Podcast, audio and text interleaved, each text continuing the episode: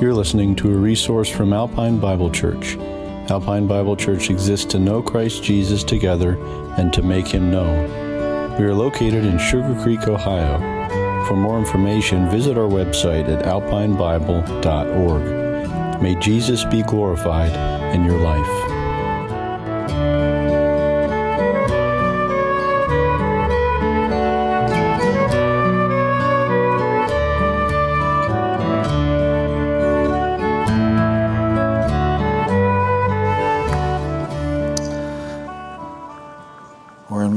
Malachi. You can make your way there.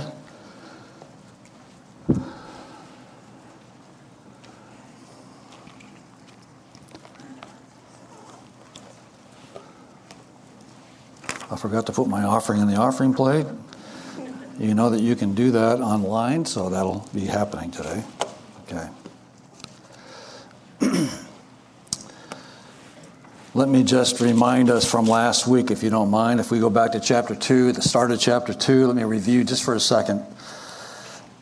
last week we talked about the fact that if you will not hear, he says to the priests of that day, if you will not hear, if you will not take it to heart, he was giving a warning. God's warning came in sort of four variations of that. I will send a curse upon you, I will curse your blessings. Uh, I will rebuke your descendants. And the last thing we saw in verse 3 was, I will spread refuse on your faces, which was a way of saying, I will absolutely humiliate you uh, before those who think that you're supposed to be uh, these priests who stand before me. I'm going to just deal with you. In fact, at, uh, at, before verse 3 finishes, he says, uh, And one will take you away with it. Uh, basically saying you're going to be removed out of the priesthood. Then you shall know that I have sent this, this commandment to you, that my covenant with Levi may continue. So he talks about uh, the fact that uh, there is a purity with his initial covenant that he made with Levi, the high priest, that there would be a priesthood. And uh, as that uh, priesthood t- uh, took effect uh, under starting with Aaron and so on, then that priesthood has had a problem. It's been contaminated by these unfaithful priest. Then he gives a uh, sort of a, a list of what is a faithful priest under this covenant. And he talks about in verse 5 uh, uh, Levi feared me. That was the first one. Levi revered God's name. That was the next one in verse 5. Then verse 6 uh, Levi spoke God's truth and righteousness. Uh, Levi uh, uh, lived in righteous, a righteous life. It says he walked with me in peace and equity. And the last thing of verse 6, he says, And he turned many away from iniquity, turned many away from sin. These are qualities of a faithful priest. Then he gave one more, which was at the, in verse 7. And uh, just uh, that people would seek the Lord and so on through his word, for he is the messenger of the Lord of hosts. That is, he spoke for God and for God's word. And so those are qualities of a faithful priest. But he comes back and says uh, an indictment against these priests in three ways in verse 8. Says, but you have departed from the way. It's the first thing you've done wrong. You have caused many to stumble in all the law. It's the second thing. And the third thing was, you have corrupted the covenant of Levi, says the Lord of hosts. Therefore, I also have made you contemptible and have uh, and base before all the people, because you have not kept my ways. God is just uh, saying to, first of all, the priests of the land, and then all those who are following the, that model of priesthood, that all of you folks have done this, and I'm going to deal with that. I'm going to judge you for that, is what he's saying. It's a serious text for us, and we dealt with that last week. We come to verse 10 in this uh, breaking uh, down of what God wants to say. And so he goes on in verse 10, and let me just read now from verse 10 through our text today. Have we not all one Father? Have, has not one God created us? Why do we deal treacherously with one another by profaning the covenant of the fathers? Judah has dealt treacherously, and an abomination has been committed in Israel and in Jerusalem. For Judah has profaned the Lord's holy institution, which he loves. He has married the daughter of a foreign God. May the Lord cut off from the tents of Jacob the man who does this. being awake and aware, and yet who brings an offering to the Lord of hosts. And this is the second thing you do. You cover the altar of the Lord with tears, with weeping and crying. So he does not regard the offering anymore, nor receive it with goodwill from your hands. Yet you say, For what reason? Because the Lord has been witness between you and the wife of your youth, with whom you have dealt treacherously. Yet she is your companion and your wife by covenant. But did he not make them one, having a remnant of the Spirit? And why one? Uh, he seeks godly offspring. Therefore, take heed to your spirit, and let none deal treacherously with the wife of his youth. For the Lord God of Israel says that he hates divorce, for it covers one's garment with violence, says the Lord of hosts. Therefore, take heed to your spirit that you do not deal treacherously. Another serious text that uh, we can draw something from. As I go through this, my, my desire is not to lose you in certain Old Testament uh, uh, theology, but rather to call attention to how this affects us in our modern day uh, walk with Christ. And it does. And as we go through this together. So if you're new to the Word of God, may you be able to kind of plunge in with us and sort of, uh, I'll try to make it so we can understand this together. Uh, what is being uh, actually being said and why God is so uh, uh, upset with the response of the Israelites to his word and his, his will. Let's pray together. Lord, your word is sometimes deep, and it is a well that, uh, though deep, you allow us to have insight and to understand through our study and through our uh, experience as believers. I pray today you would make this aware and clear uh, to our modern day culture and who we are, how we live here, and how it affects our own life before you. Today, Lord, you are to be acknowledged and loved and served, and may our expressions, even in our hearts as we listen, may we be lifted to see you, uh, to sense your presence, to hear with ears to hear. Lord, we, uh, we say today that we know you are with us. We believe by faith that you are, have called us here and that you are meeting with us, that you are concerned about our hearts as you look deep into our lives today. May we be honest before you. We ask your blessing on your word as you bring it to us, and thank you for it in Christ's name. Amen. So, Malachi, the prophet here, reminds Israel, all of Israel, of their supposed unity.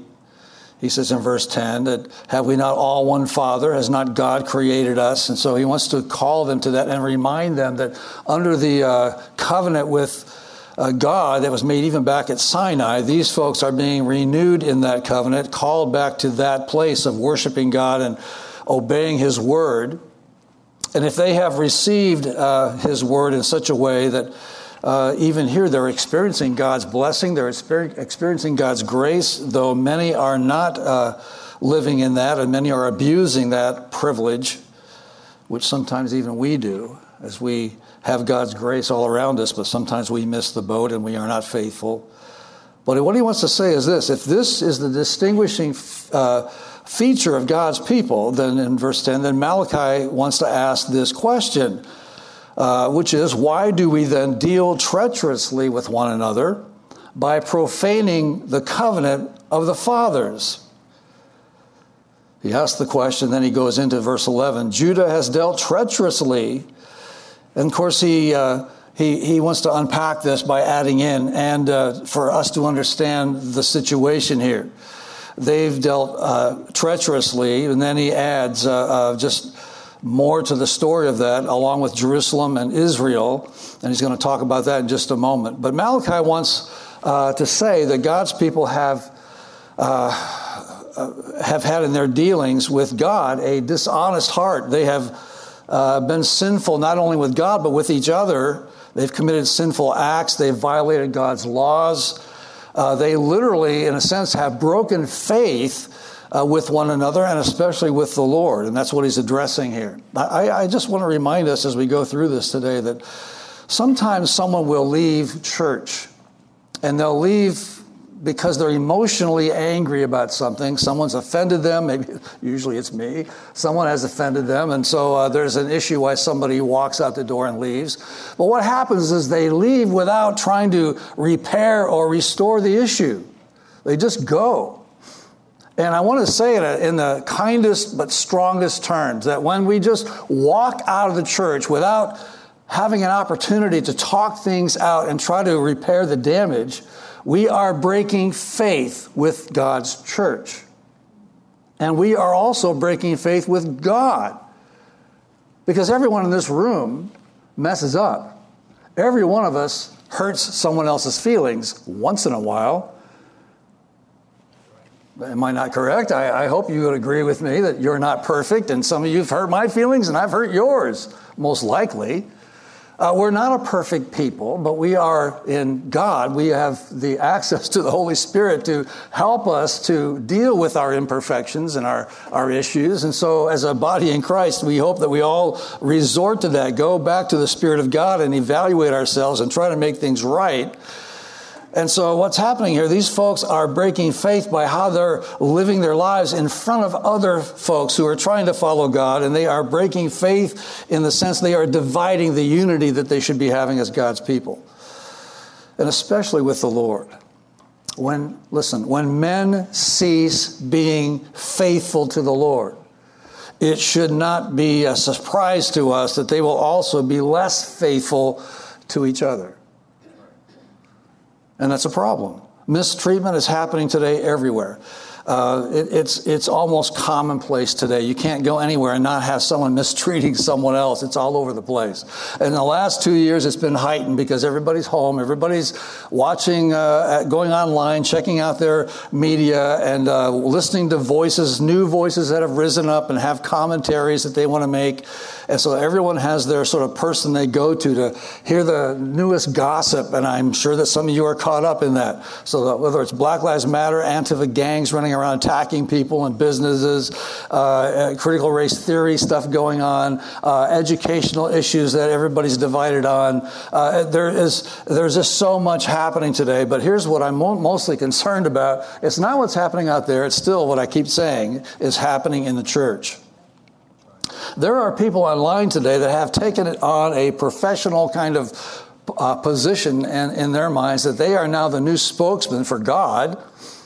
And uh, in the privacy and protection of their little home basements, they have a microphone and a camera, and they think now that they are experts in doctrinal truth and everything else that goes with it. And so these folks get online, and so some of us are attracted. They might be good at presenting what they have to offer. But all they are are professional gossips. What's happening is they'll cut and paste something someone says that, oh, they shouldn't have said that. Or if they take it out of context, it sounds much worse than it probably did in context. And so they're quoting everyone from Piper to MacArthur to whoever and posting it online as this horrendous, uh, you know, blasphemous statement that somebody made. And, and I'm thinking, if we could take what they say and how they live and put it on a camera and post it for everyone to read, I wonder how we'd think about them. The fact is, if we could take what you said in the last month, everything you said, and just take out of context a couple of things you said, I wonder how people would react to what you had to say online. And that is happening. When I say I wonder, it is happening. It's concerning.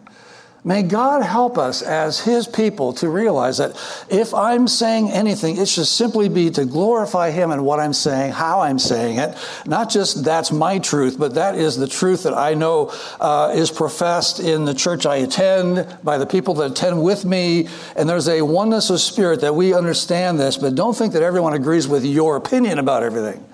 Make sure it's a, an opinion that is generally accepted by everyone here uh, in terms of how you express your theology and how you express and interpret everybody else's. That's a concern because nothing is more damaging to the cause of Christ than Christians who have a, a multiplicity of personal opinions. Maybe you are right, but maybe it's just how you express it. that does damage to the cause of Christ. We're not growing the body of Christ these days. We're attacking it, and I'm concerned about this. There are a, uh, there's a mess within the church, and I want to preach against that, but at the same point, I want to make sure we're not a part of the problem. Verse 11, he says, uh, again, coming back to this, he says, Judah has dealt treacherously uh, in verse 11. And I want to just unpack this. There's two ways that Judah has dealt treacherously. And before he does that, he adds this little thing and an abomination has been committed in Israel and in Jerusalem. That word abomination, it can mean a, detestable thing, uh, has to do with idolatrous practices in this context with pagan wives and their gods. That's going to be what we're going to see in just a moment. But Malachi was uh, not, just so you know, was not condemning cross cultural marriages when we read some of that in this text. And so be careful. He was, uh, he was addressing the marriage of Jews to idolaters. That's a whole other thing. Matter of fact, Israelites permitted uh, foreigners to marry with Jews as long as they were believers. So we have uh, Ruth and Boaz as a great example of that. But Judah had profaned the Lord's holy institution. This is the first thing that we see here in her dealing treacherously. No, that's point number one under this idea. Judah had profaned the Lord's holy institution. It goes on to say, which he loves. And then there's an explanation in the third part of verse 11. He has married the daughter of a foreign god. So we kind of have the, the unpacking of this. And uh, marrying pagans was forbidden for this very reason because God's people would tend to be influenced to abandon the Lord God and attach themselves to the foreign gods of those that they're emotionally connected with. And the Lord's holy institution was his covenant relationship with Judah. Now, it's important for us to understand. The relationship that is, was meant to be with all of the people of Israel. Of course, God made the covenant with all of the people. But they had that civil war after uh, Solomon uh, had left the scene. Solomon's son, Rehoboam, and Jeroboam came in and they had this civil war. The uh, 10 tribes to the north split from the two tribes to the south. And in doing that, all the messianic prophecies uh, tend to be about Jerusalem and being in the holy city with God's temple. That's within the tribe of Judah. So Judah had become especially important to the Lord. And certainly, Judah was being held to a more accountable position for the fact that the temple and the, and the altar and the throne were there uh, in their midst. And all the priests who lived nearby lived in the tribe of Judah, lived in the area of Judah. And so this is why, remember when we talked about Nehemiah back in chapter 13, I forget, weeks ago, I got to just remind you of this because uh, it's just humorous. But uh, Nehemiah chapter 13, Nehemiah is trying to correct this very thing himself. Remember that Malachi is writing about the days of Nehemiah. So what I'm talking about here is what Malachi is addressing. So in chapter 13 of Nehemiah, this is what Malachi was talking about as we read this in chapter 13 of Nehemiah, at verse 23, it says, In those days I also saw Jews who had married women of Ashdod, Ammon, and Moab, and half of their children spoke the language of Ashdod and could not speak the language of Judah. You know, we're kind of seeing this today in our own educational system in the public schools. Our kids are learning new ideas and uh, new language, how to speak, and so on. And it's amazing how so much of our uh, of our uh, English and our history and all of that's being sort of erased and replaced with all kinds of things. It says here that the, they uh, says they could not speak the language of Judah, but they spoke according to the language of one or the other people. That is, either of, of Ashdod or of Ammon and Moab. They're, they're learning other languages, but not the language of Judah. So I contended with them, verse 25, and I cursed them. Now, he's not a prophet. Nehemiah was a civil leader, but he was not a prophet. So for him to curse them, I'm not sure if that was effective or not, but he, it doesn't mean he cussed at them. Uh, he might have, but that's not what the text is saying. Uh, I struck some of them and pulled out their hair. I always recommend this is the best way to change somebody's course of action. It usually works for a brief amount of time. No, do not do that. Okay. Uh, do not parent like this. That's a problem. And your kids will rebel. And one day they'll pull your hair out when you're like 90 years old, and uh, that won't be hard to do, by the way, but they will do that. And it goes on to say, and he made them swear by God, saying, You shall not give your daughters as wives to their sons, nor take their daughters for your sons or yourselves. So he's just pleading with them, Don't do this. And yet, of course, uh, the story would go on that here's Malachi, now the last prophet of God before the New Testament, and Malachi is addressing this very issue. It did not get resolved. I mean, it might have ceased for a moment, but as Nehemiah told the Lord at the end of chapter 13, I've, I've purged Israel of their sins. Well, no, you didn't really. You, you did a, a great job, but you got a little bit violent, and no one has really changed. And here's Malachi addressing these very issues here. So, uh, as we understand back in our text, uh, that Judah had profaned the Lord's holy institution and uh, that's, that's a big, big issue. So Judah had been especially important to the Lord and so on, as we said, in Nehemiah uh, gives us an example of how special they are, how important they are, because they're messing up the, the altar, the, uh, the worship of God. They're, they're, they're, they've uh, incorporated pagan gods and all of this going on in their lives, and it was a mess.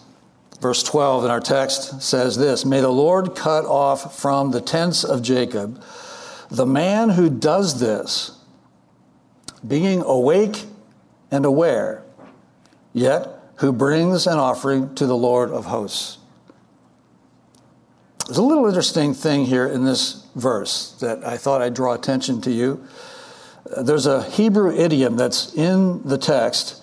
The man who does this, being, and here it is, awake and aware. That's in the New King James Version. Uh, if you have a uh, King James, it may say master uh, uh and, and, and student. Uh, another version would say, uh, again, our master and scholar. teacher and student is another one. what I found interesting was that the ESV translation, the HCSB, the NIV, if you use that, or the NLT, that's the New Living Translation, all of these have excluded this idiom. They've just taken it out. And sometimes when you take things out, you miss something. And this is very important.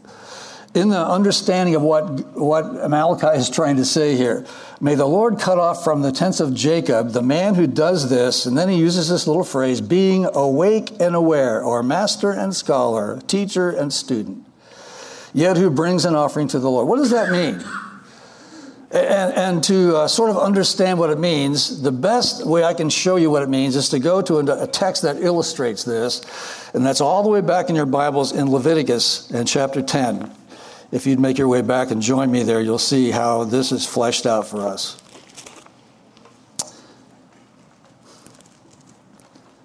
Quickly, in Leviticus chapter 9, you have uh, the understanding that the priestly ministry that God has ordained takes place. He's launched this off. Uh, Moses calling and talking to Aaron and telling Aaron what God has said to do uh, about how to do the uh, the altar and so on, and how to uh, how to process what it means to be a priest before the people. And so that's all being unpacked in chapter nine. In fact, at the end of chapter nine.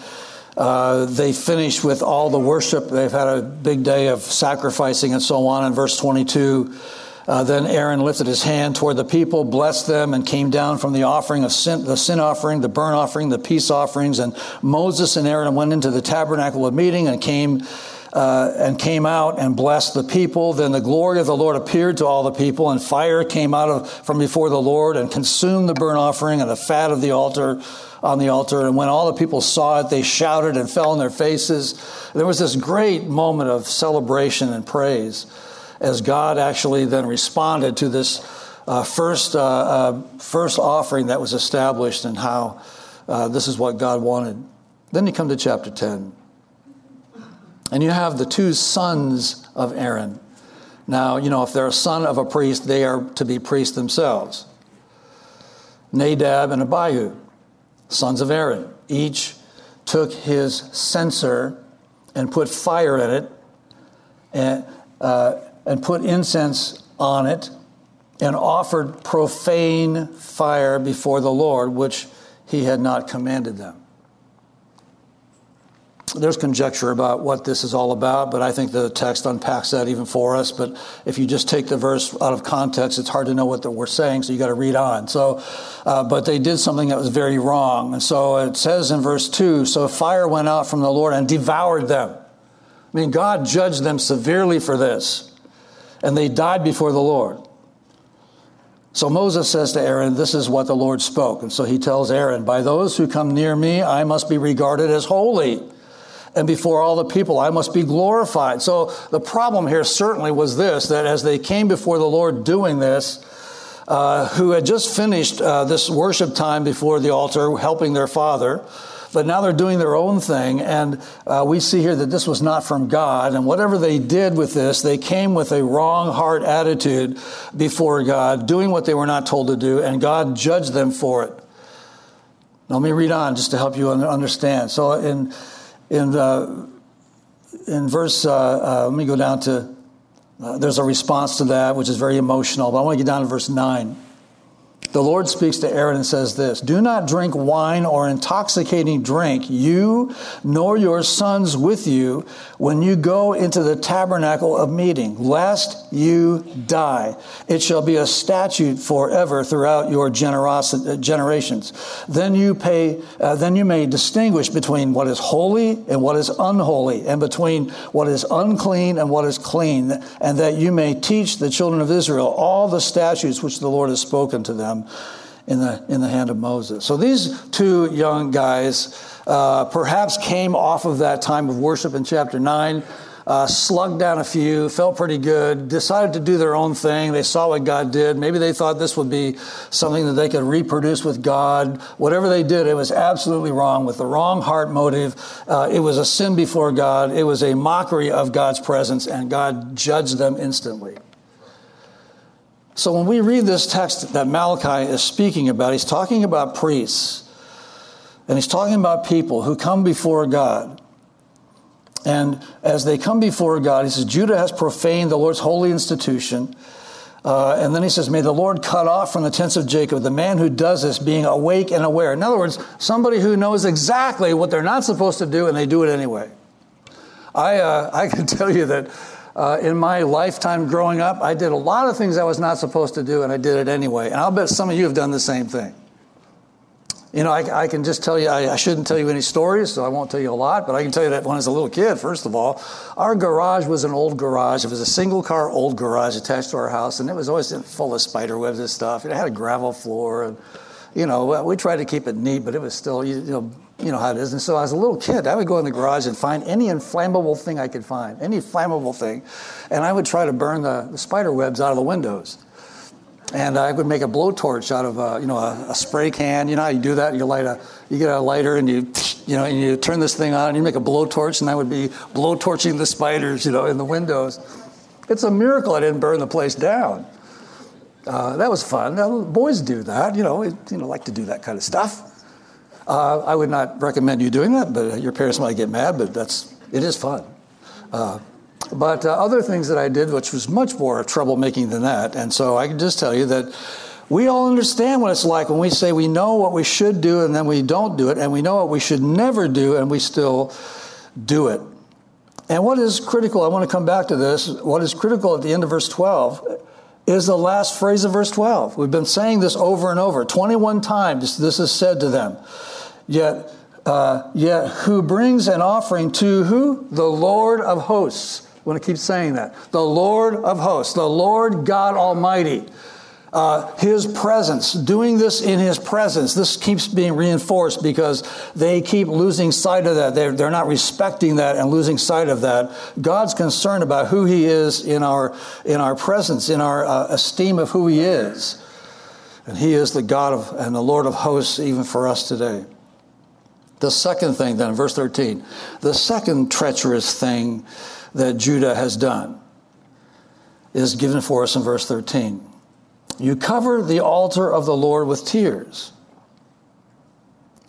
Uh, it, it's, it's one of those things. You cover the, the altar with tears, but he goes on, uh, with weeping and crying. So he does not regard the offering anymore. Just saying this God is not respecting you. He's not regarding the offering anymore because of how you're approaching him, uh, nor is he going to receive it with goodwill from your hands. Verse 14, yet yet you say, and so there's this response, you know, in what way or for, for what reason?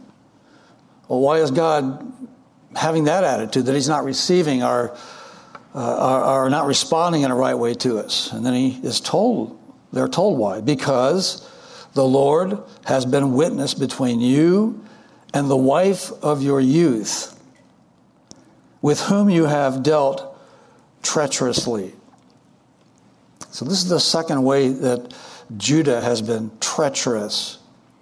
That word treacherous, by the way, it can mean, you know, uh, it, it, it, can mean uh, ruthless, betrayal, abandonment. Uh, these are the kind of things that maybe God has in mind here as he speaks through Malachi.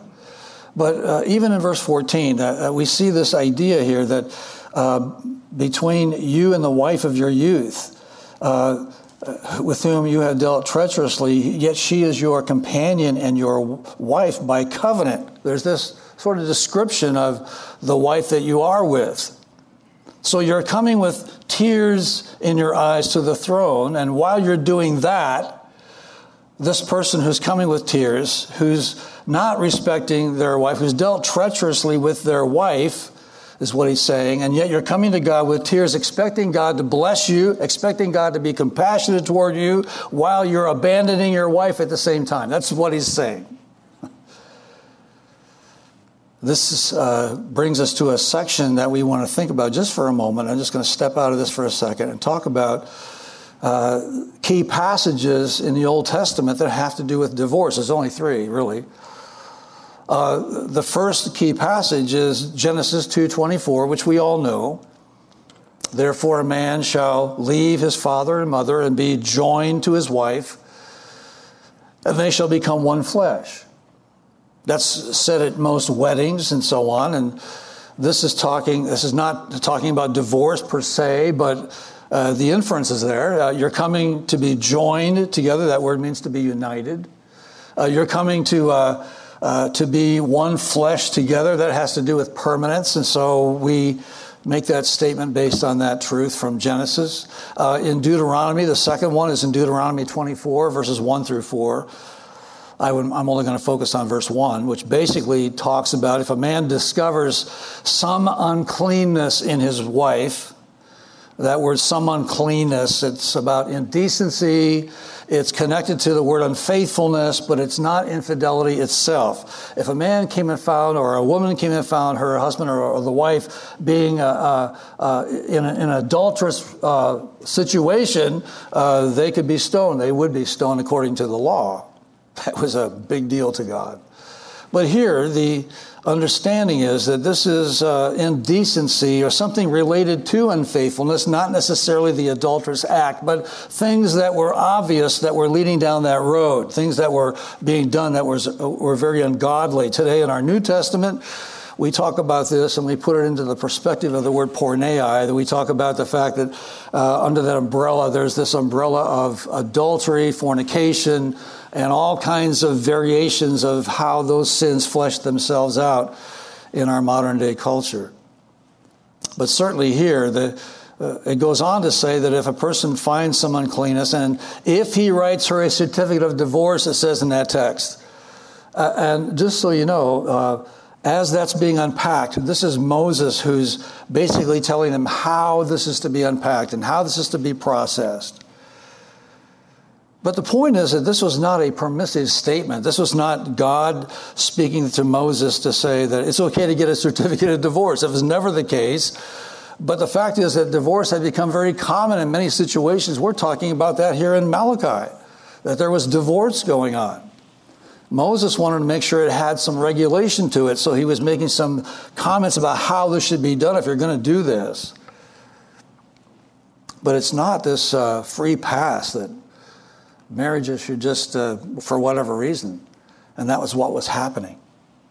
In, in uh, Malachi's time, uh, men were uh, leaving their wives from their youth, and that's why he emphasizes here that, that very thing that you've left the wife of your, of your youth. And they were connecting themselves with pagan wives who were younger and I suppose maybe more attractive. I don't know. I hope not. Uh, but they certainly were being stupid about this, and they were breaking off, casting away their, their Hebrew wives, trading them off, basically. That's pretty serious. It's pretty ugly. And, and, as we just sort of process this, it's interesting that there's all kinds of reasons. But I want you to see that, uh, and as we know, uh, the Lord uses this phrase here, and Mo, uh, uh Malachi quotes it in, in verse 16. For the Lord God of Israel says, so he's quoting God, uh, that God hates divorce. And he uses this phrase, for it covers one's garment with violence. So, this is the third uh, text, of course, in the Old Testament. And here's the statement that we can summarize here. God intended for it to be a unified relationship. Uh, Moses tried to structure it so it was done. If you're going to do this and mess up, at least do it in a proper way. Uh, in the third one here, we have God uh, being quoted as saying he hates divorce, and he tells us why. For it covers one's garment with violence. This separation of divorce, it's for all kinds of reasons, folks. And we can sit here and make a long list of reasons why people get divorced today. But neglect, you know, jealousy, anger, abuse, hatred, feelings of revenge, there's all kinds of emotions, but what's interesting is they're all emotions of violence. When you boil it down, uh, uh, oftentimes people act out these emotional things in their hearts. And the problem is, is that when we do this, when we have these things in our hearts and they're mulling uh, in our minds and, and they're fracturing our lives with our our spouses and usually in our homes and causing all kinds of trouble, these feelings jeopardize, first of all and foremost, one's walk with God. That's the first thing that happens. And there's no way you can love and worship and praise and, and please God when you have all these huge feelings that you're concentrating and dwelling on that are welling up in your heart. They attack and destroy a person's faith, these things. Not to mention how they divide families and mess up kids' lives. And we all know this because divorce in the church has gone over 50% now. It used to be a one for one for a while. Now it's actually not even statistically, not even that. It's a mess. Actually, the statistics have changed a lot because a lot of folks just aren't getting married. And so it's, it's a mess. It was a mess then, it's a mess today. Divorce is just what it is. It's ugly and messy, but God calls it a garment covered with violence. I think the Lord hits it on the head. I think the Lord knows how to express what it really is. Some of you have been injured by divorce. Some of you are scarred by divorce.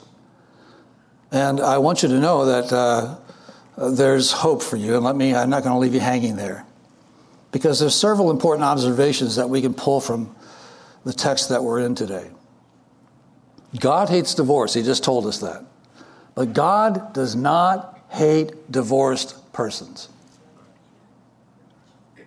I want you to hear that and let that soak in. Because divorce is no different than any other really sin that we commit to the Lord. It's, it's ugly. It's more sometimes more visible. It's, it's damaging to so many people. That's why it's it's a horrible thing to go through. But God loves the divorced person.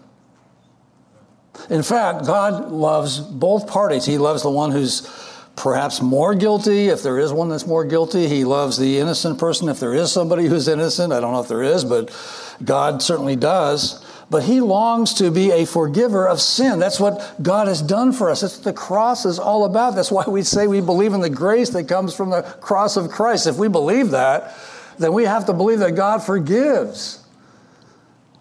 What I want to stress, though, is that as, as we understand this, that forgiveness itself requires repentance and obedience. So God just doesn't blanket forgive people for sin unless there's a sense of repentance, a broken, contrite heart. These, O God, you will not despise, David said.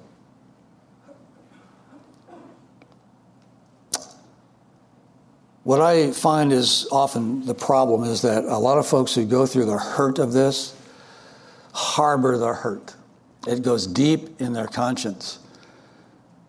And oftentimes it's easy for us to say it's the other person's fault that we came to this point. And maybe it is.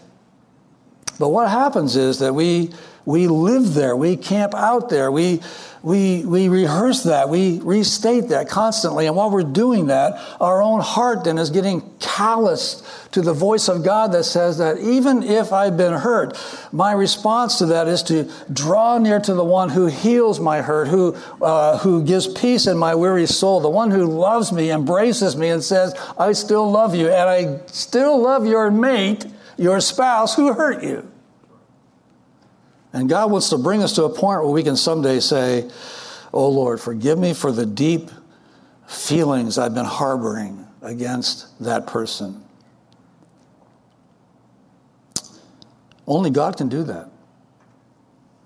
And God wants to do that. And God will do that. So God hates divorce, not divorced persons. The second thing I want to say is this marriage is a covenant. Marriage is a covenant. Vows are made with God as witness. And I know that so few today hold these vows very high. And by the way, this is why uh, here at Alpine, this is why when we meet with people who are going to be married, we try to walk them through and understand the seriousness, the gravity of stating vows before God. And it doesn't just have to be marriage. Anything you say that you declare that you're going to do uh, to seek God's blessing in your life, God holds you to that. Marriage is a covenant. James Montgomery Boice makes this statement. He says this quote, instead of trying to find loopholes in God's commandment, or trying to convince ourselves that our spouse is not a Christian or is at least not behaving as one and therefore, in our minds, divorceable, we ought to be shouting from the holiness of, uh, shouting of the holiness of marriage from the housetops. It is better to endure much personal unhappiness than to treat as expendable the solemn vows of the wedding service. Do we hear this? And here I'll tell you where it's the toughest for us to hold a position or stand on a conviction. It's when our kids mess up with their mates. And if you're older, like me, your, your grandkids get pulled in. And our tendency is to want to sympathize with our child in that process and oftentimes we get pulled into taking sides, and oftentimes we weaken our stated stand on what we feel is right before God from His Word about the situation our kids are in. So I, have a good marriage. I'm, uh, honey, where are you? I have a good marriage. I, she, she, she, oh, there she is. We have a good marriage, right? We're okay, right? Uh, so, yeah, but you know, so what happens is if our marriage is a is a good marriage, uh, that's great for us. And we can make our stand on the conviction of the Word of God.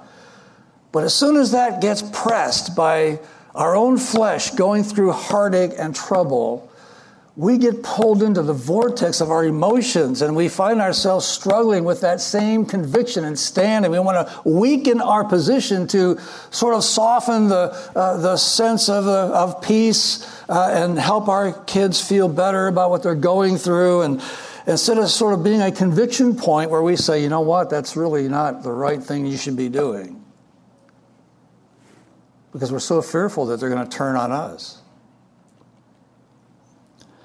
I just want to remind us as a church that uh, we stand on God's word and we must stand, and it's tough sometimes to hold a position when there's so much emotion involved. That's why the Lord called it violence. So let me press on. The third uh, important observation is this mixed marriages are not God's will.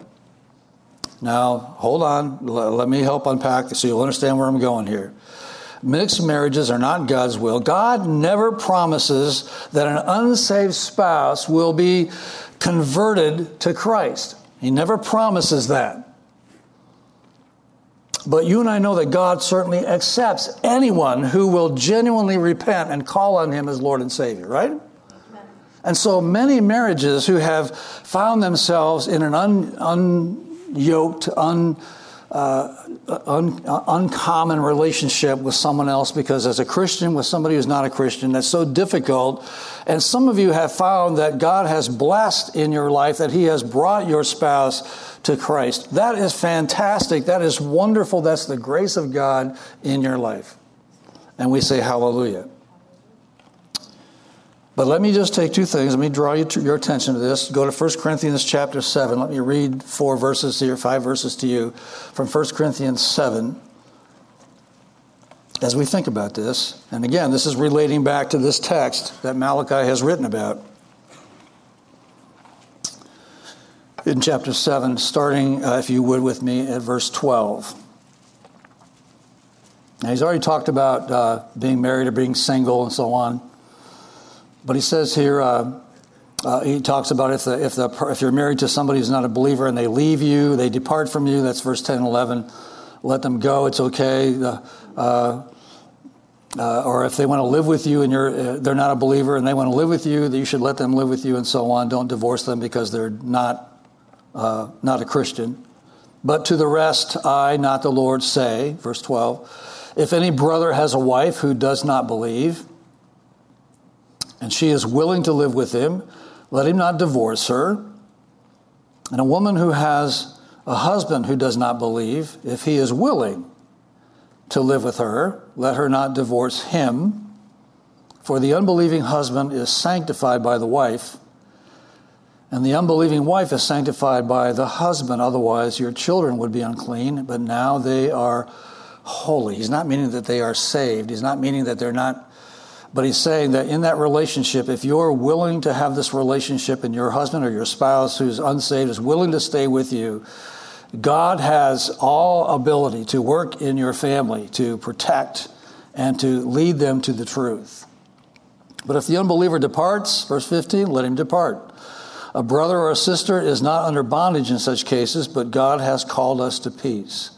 For how do you know O wife, whether you will save your husband. How do you know, O husband, whether you will save your wife?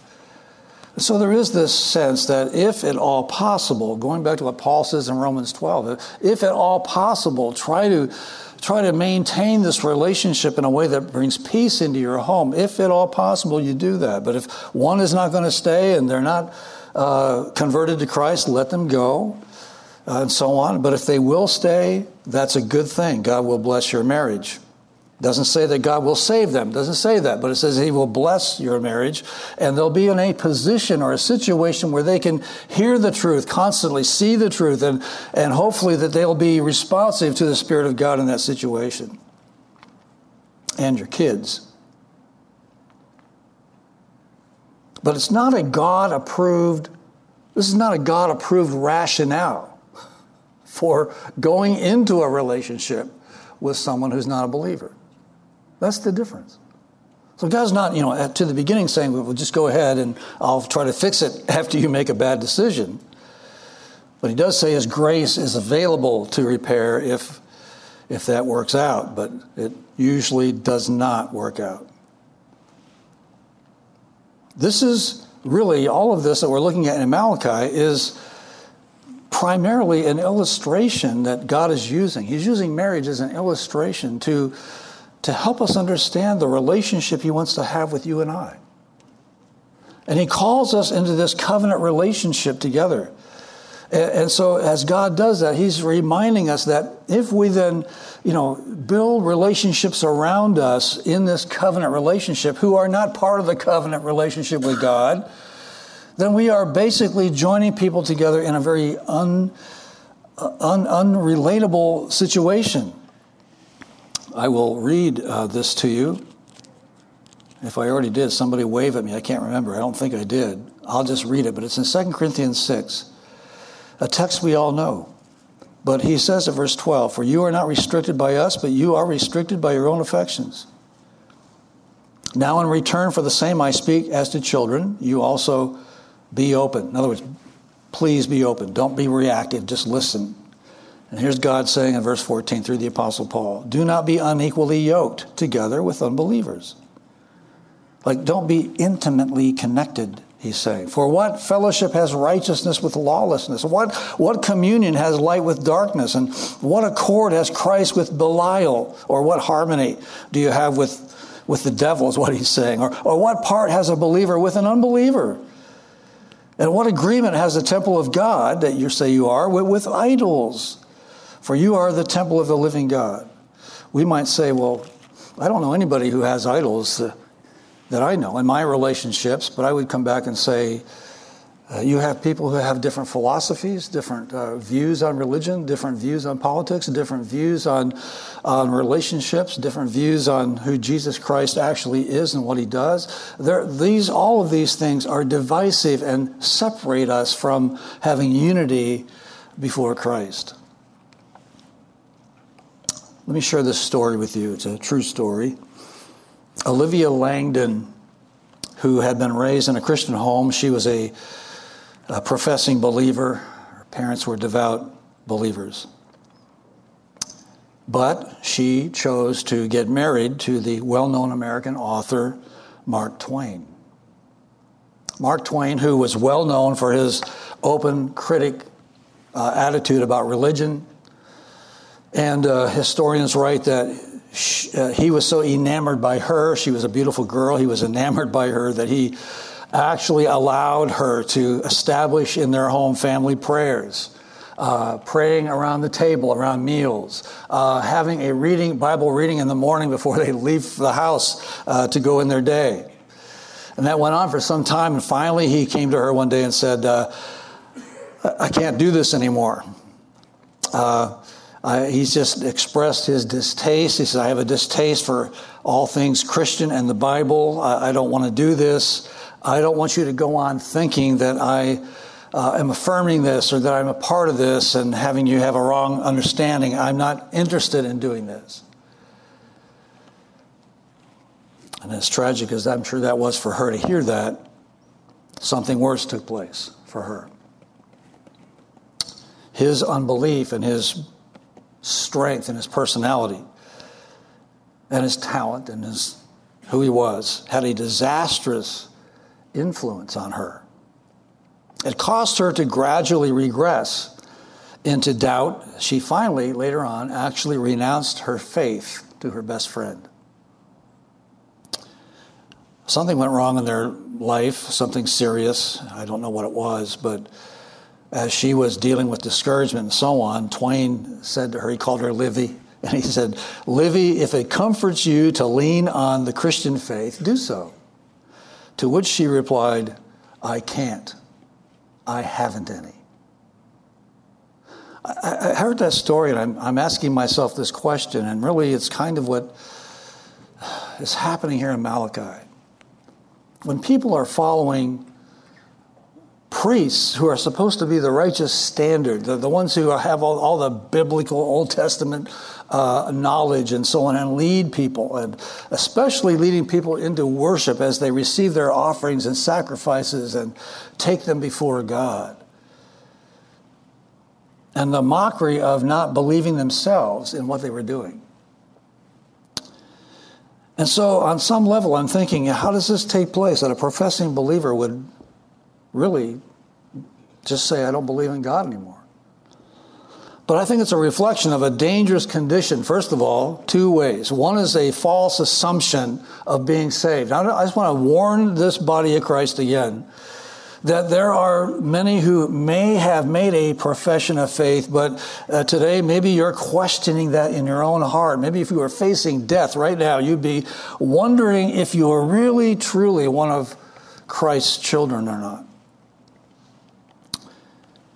This false assumption, assumption of being saved. Jesus warned the Ephesian church, as you know, about having lost their first love. He, we know about that in Revelation chapter 2.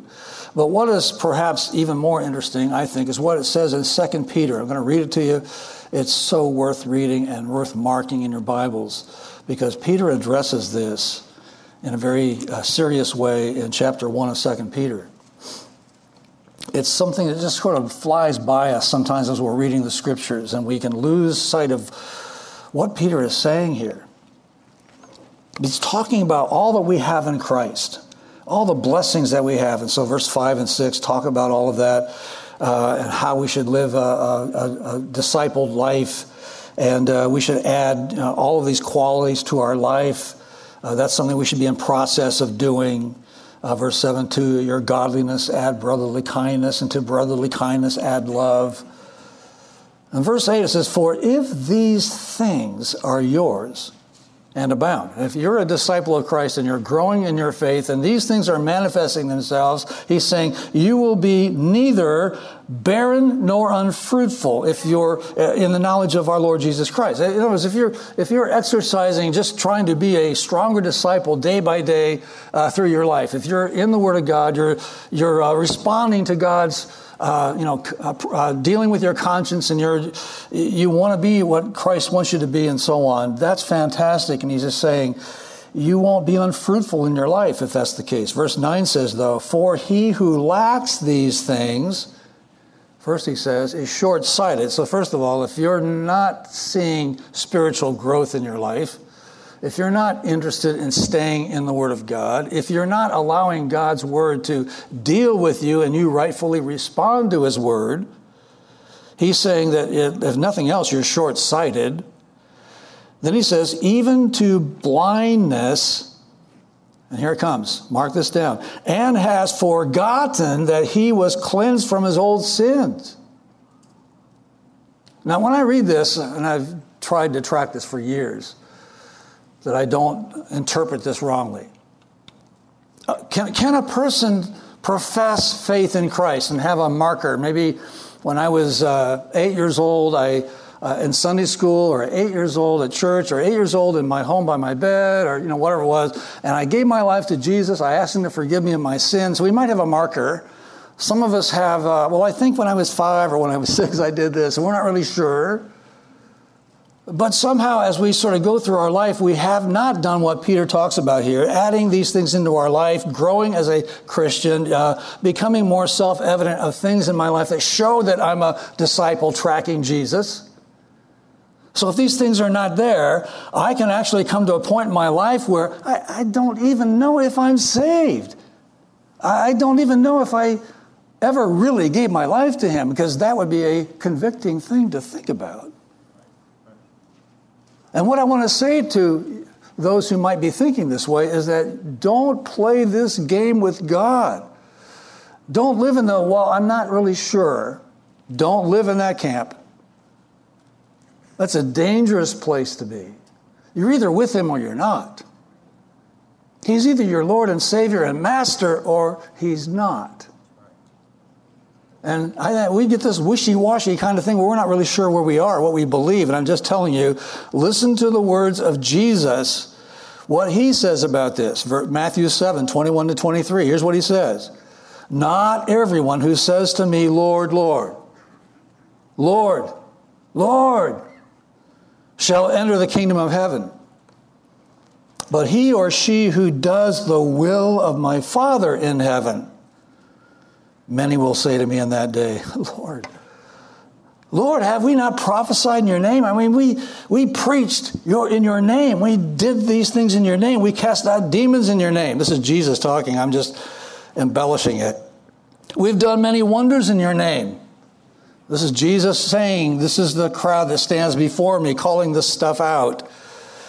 And then he says, And then I will declare to them, I never knew you. Depart from me. The, the, the, nightmare of going through our lives. And so, even as Malachi's dealing with this, he's saying these priests, first of all, they have denied, they're denying the faith. They're, they're, the, the offerings have become a mockery to them. They don't want to do this. They don't care about the sacrifices. They don't care about the souls of the very people that they're supposed to be serving. That's one thing. But then they have role modeled this to their kids. They have role modeled this to God's people so that they weren't, all of them were not bringing their best animals for sacrifice. They were bringing the worst that they had because that's how they felt that they were being responded to by the priests. I mean, the priests don't care. Why should we care? Let's bring the worst we have. Let's keep the best for us. God doesn't need that anyway. God doesn't eat meals, so we'll just bring him this stuff. And they have no respect for the Lord of hosts.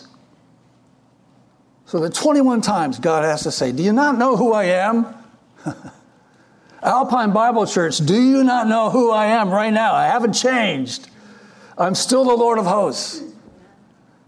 And all of us have to respond to understand that, to believe and profess oneself to be a follower of Christ and then directly disobey and disbelieve his word is living in a very dangerous kind of life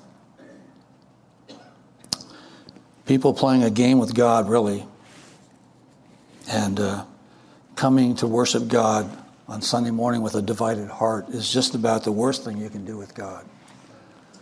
Just think about it. If God had two young men who knew better and came to him with bad attitudes, wrong attitudes, whatever was going on, and God said, Not only do I disagree with what you're doing, not only do I not like what you're doing, I'm just going to kill you. And somehow we just let that go by. Like, God doesn't do that today. He wouldn't do that to us. He did that to two married people in the book of Acts, chapter 5, for just lying about Him. Uh, I don't know what God does in our lives. I just know that some of us may not even realize that sometimes God has to do drastic things to get our attention. But here's the, here's the wonderful news today Jesus Christ loves me so much. He has pursued me, and He has pursued you as much as I messed up in my life, he still pursued me because his grace doesn't give up on those who are going to eventually turn their lives around and call on him as Lord. And today I would plead with you that you would hear his voice and respond to him before it's too late and just pledge yourself to him again. Ask him to forgive you of sin. Ask him to look into your heart and see the stuff in your life that's not what it should be. And you can do that. And I'll tell you what will keep you from doing that is just pride. And if it's not pride, then it's an arrogance that says, I don't care about God. And that person will eventually stand before him and face him. And then you will. Too late. It's a hard, these are hard messages today, but they're messages to help us recognize the seriousness of his presence and the wondrous thing of his love and grace, that he loves us in spite of our goofiness and our failures. If you come from a home that's been messed up and broken, Jesus Christ loves you today, and he wants nothing more than to forgive you and bless you. That's what he wants. But don't hold him at arm's length and say, I don't need that or I don't want you. Because the Holy Spirit may not keep knocking. I said last week that this altar is open, and it is. We're not going to play beautiful music and try to woo you to the front. But if you need to come to the front and just kneel and say, Lord, I got some business to do with you today. I cannot get in that car and go home until I do. Maybe that's what you need to do. And I would bid you to do that and come to Him. Let's stand together as we close our service. Would you join me? If you feel the need to slip out and come, you do that while I'm talking, while I'm praying, and that's great. Maybe you just need to settle something with the Lord. Maybe you've got some issue with somebody else here and you're just not in harmony, and you need to be. And you know that that's a big issue. Then maybe you just need to come and just ask God to just heal the wounds and give you a fresh sense of who He is. Sometimes doing that in front of people strengthens the resolve to do what He's asked you to do. It's easy to get in the car and forget. Put days and weeks and months between what you should do when He calls you right now. Lord, as I close, I ask you just give freedom to whoever needs to just respond to you today. You are a God who loves us. You're a jealous God. You love us, and you want a relationship with us that is genuine and wholesome and real, tangible, meaningful.